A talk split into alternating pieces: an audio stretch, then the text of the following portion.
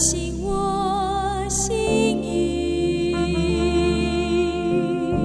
使我能想你。神啊，你的意念向我何等宝贵，其数何等众多。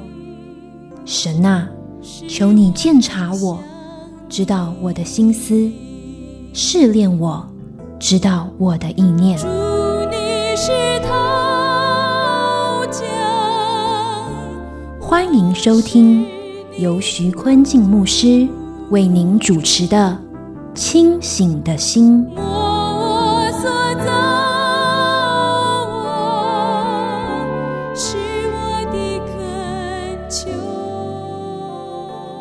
亲爱的弟兄姊妹，大家平安。清醒的心祝福您，清醒一天，清醒一生。三十分钟一同读经，明白圣经，活出圣经。一位弟兄来到教会，因着好朋友在教会，他渐渐稳定的聚会，但人非常贪玩，和神有距离。他喜欢骑摩托车，骑得很快。一次严重车祸后，几乎丢了性命，而他被神提醒，回到神面前，但很可惜。后来他又忘记了神，远离神，在另一次严重车祸后，他失去了生命，留下了流泪的父亲母亲。我们思想，我能够知道我还有多少机会能够悔改认识神吗？你我生命的长度有多长呢？而什么是真正有价值的事呢？今天我们一起思想诗篇第三十九篇，询问神，顺服神。这篇诗篇，大卫在苦难中发出对神的疑惑与恳求。有恶人、愚妄人在亵渎神，也在大卫受苦的时候起来攻击他、重伤他。大卫选择在神面前安静，免得话语得罪神，也让敌人有攻击的机会。一到二节，因着愁苦静默无言。第一节，大卫的诗交给伶长耶杜顿。我曾说，我要谨慎我的言行，免得我舌头犯罪。恶人在我面前的时候，我要用嚼环勒住我的口。大卫创作诗歌，交给圣殿中的乐师耶杜顿来创作。在诗篇六十二篇、七十七篇也提到了他。耶杜顿贡献他音乐的专长，参与敬拜被记录在圣经中，永远被神纪念。这个时刻，恶人在大卫面前有各种的攻击、黑暗。大卫看到恶人嚣张兴盛，听见他们亵渎神的话语，就大大发怒，想要报复他们，说一些话为神辩解。但他选择谨慎言语，闭口不言，免得舌头犯罪。原文是，我必看着道路，不容许舌头犯罪。要用嚼环拉住我的口，就是用罩子来约束我的口，闭口不言。诗人想要向神哀叹，但是不愿意让这些话让敌人有攻击羞辱神的机会，因此勒住舌头。雅各书三章二到三节，原来我们在许多事上都有过失，若有人在话语上没有过失，他就是完全人，也能勒住自己的全身。我们有许多想要说的话，甚至不说很痛苦，但神提醒我们，我们在言语上学习没有过失，才能够成为完全人，勒住自己的全身。第二节，我默然无声，连好话也不出口，我的愁苦就发动了。大卫选择默然无声，选择安静，甚至连好话也说不出口。有另外的翻译是，我安静都无用。原文是，我从善中安静，就是压住冲动，不让情绪发泄而哀叹说话。我们常常按着我们的情绪来说话，想到什么说什么，产生很多的问题。我们要恳求神帮助我们，我们的情绪要降服在神面前，按着神所喜悦的美好良善来说话，而不是按着自己的情绪反应说话。心中有苦楚，很期待发言，但不能讲，愁苦发动，痛苦更加剧，烦躁发生。三到六节，认识自己的短暂，万事虚幻。第三节，我的心在我里面发热，我默想的时候火就烧起，我便用舌头说话。在恶人嚣张的时候，心中有话难言。我的心在我里面发热，就是焦虑久热，因着痛苦而手足无措。当我默想的时候，安静思想的时候，火就烧起来，就是心里觉得不安、不耐烦，因此用舌头说话。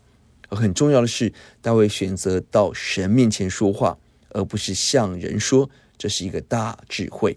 我们要向主要这个恩典，把困难交给神，先向神说，再向人说。第四节，耶和华，求你叫我晓得我身之中，我的寿数几何，叫我知道我的生命不长。当大卫在痛苦中，他开口说话，不是向人说，是向神说。求神叫我们晓得我们的生命何等短暂，让我们晓得我们生之中，就是我们的结局，我们的生命是有限的、短暂的、短促的。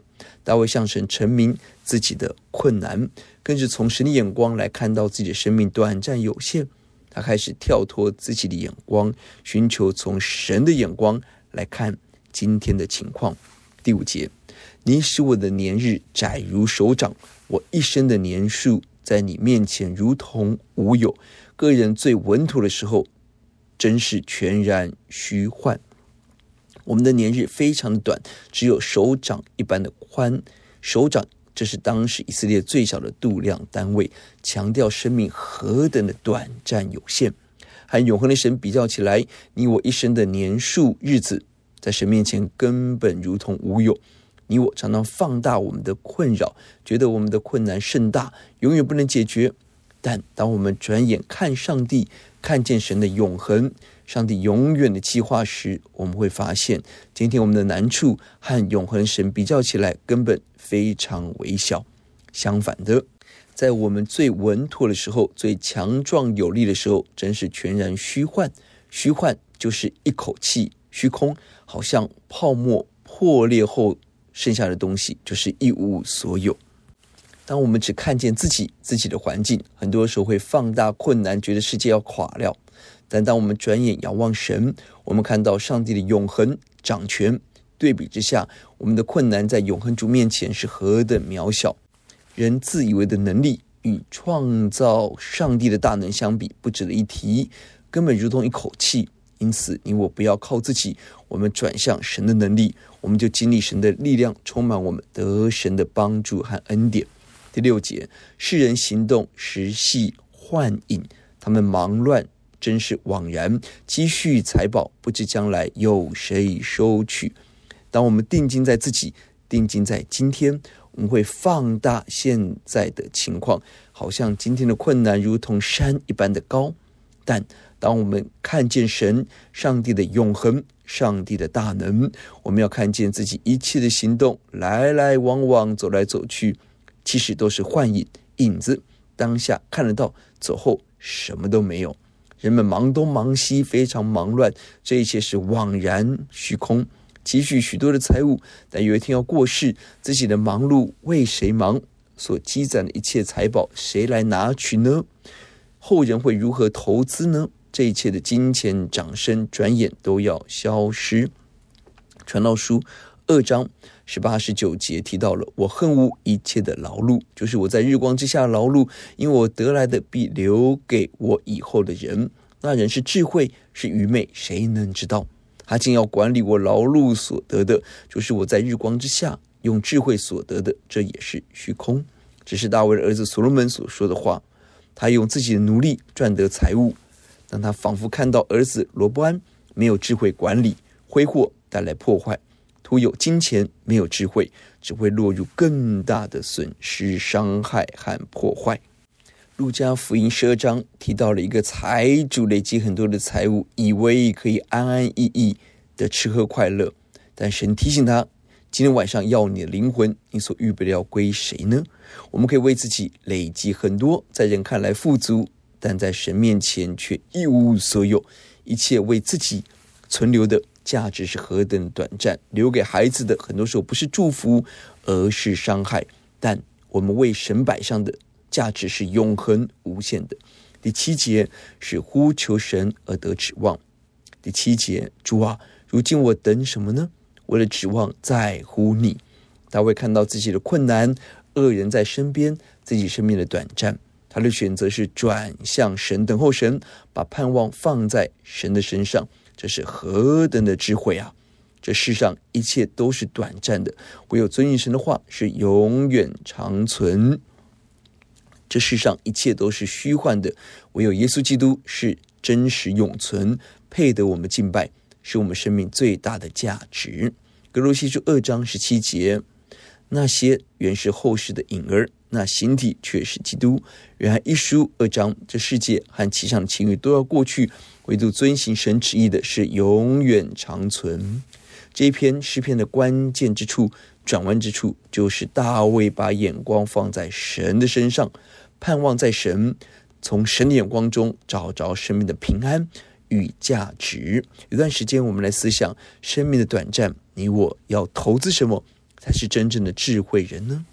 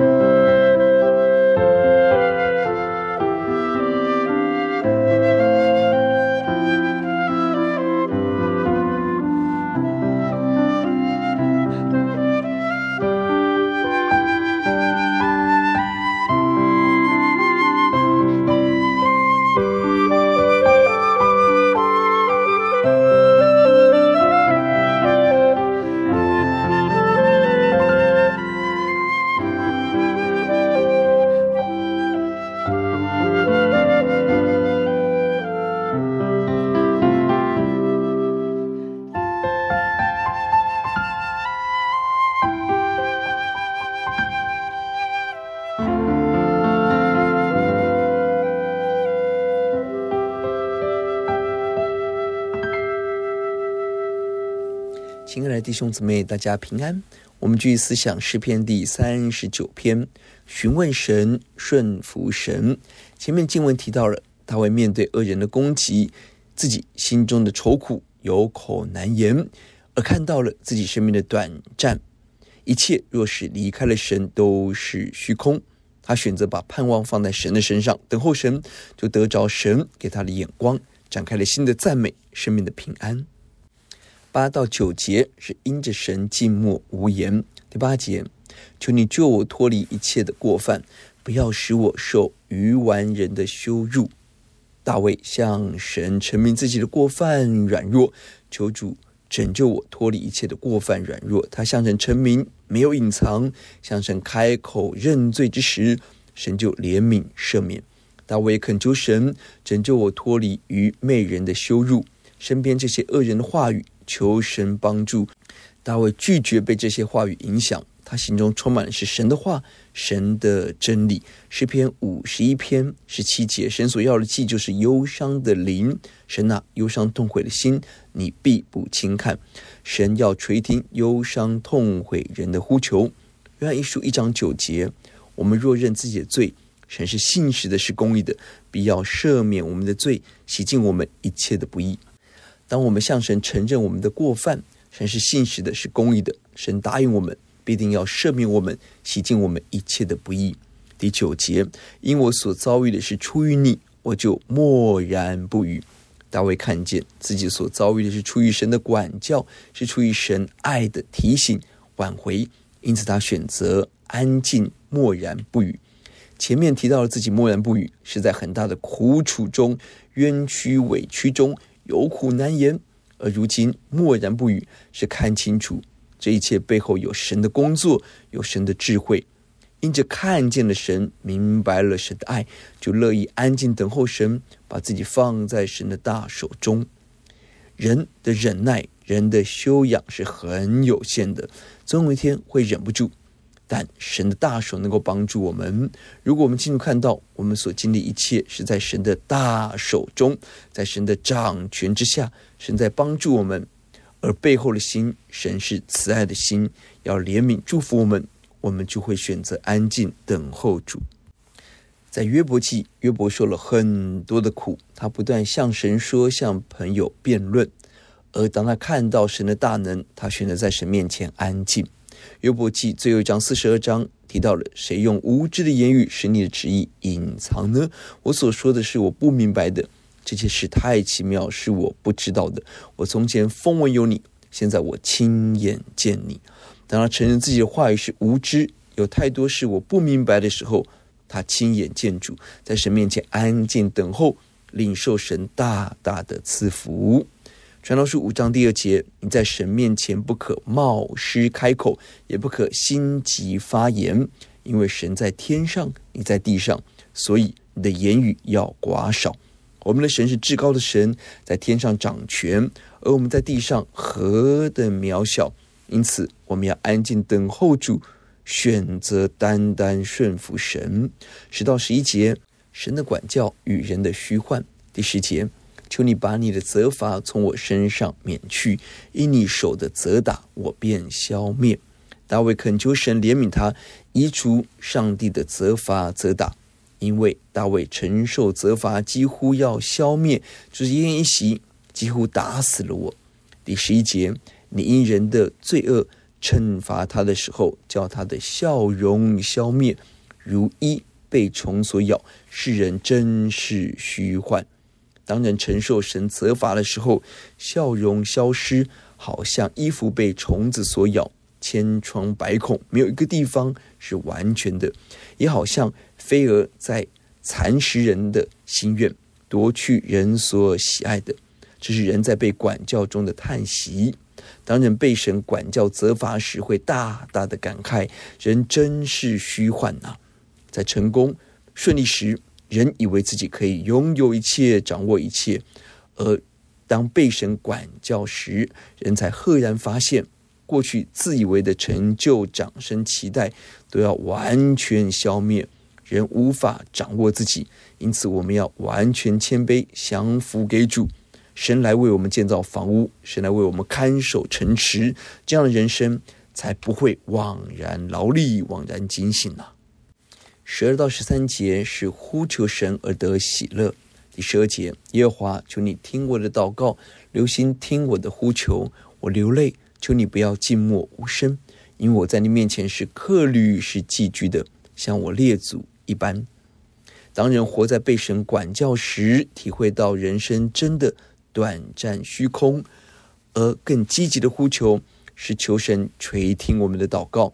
在我们受苦的时候，不要静默无声，就是不要静止不动，恳求神帮助我看到我的眼泪，聆听我的呼求。大卫承认自己在神面前是客旅，是寄居，如同列祖一样，强调三件事。第一是表达自己的软弱，生命的短暂，好像做客，即将要离开。第二，表达自己何等需要神，如同寄居者需要被照顾、被保护，因此大卫呼求神施行怜悯与拯救。第三，大卫也承认自己绝对不是生命的主人，绝对无法依靠自己夸口自己，世界更不是绕着自己转，我们需要的是让神来做主人，我们要配合神的脚步，跟上神的步伐，走在蒙怜悯、蒙平安的道路上。十三节，求你宽容我，使我在去而不返之先，可以力量复原。大卫最后的祷告，求神宽容我，就是不要怒目看着我，转脸离开你的怒目，以怜悯待我。在我去而不返之先，就是死亡之前，可以力量复原，就是得着喜乐平安。大卫即便在遭遇极大的痛苦，仍然相信神有很大的怜悯，神要停止审判，赐下安慰与复兴。即便在这么痛苦的情境，这篇诗篇的结束仍然充满了盼望，因着神的大怜悯，我们要得着神所赐的平安喜乐和极大的盼望。这篇诗篇的要节是第十二节，耶和华，求你听我的祷告，留心听我的呼求，我流泪，求你不要寂寞无声，因为我在你面前是客旅，是寄居的，像我列祖一般。若我们可以清楚认识自己，认识上帝，你我将得着完全不同的眼光与智慧。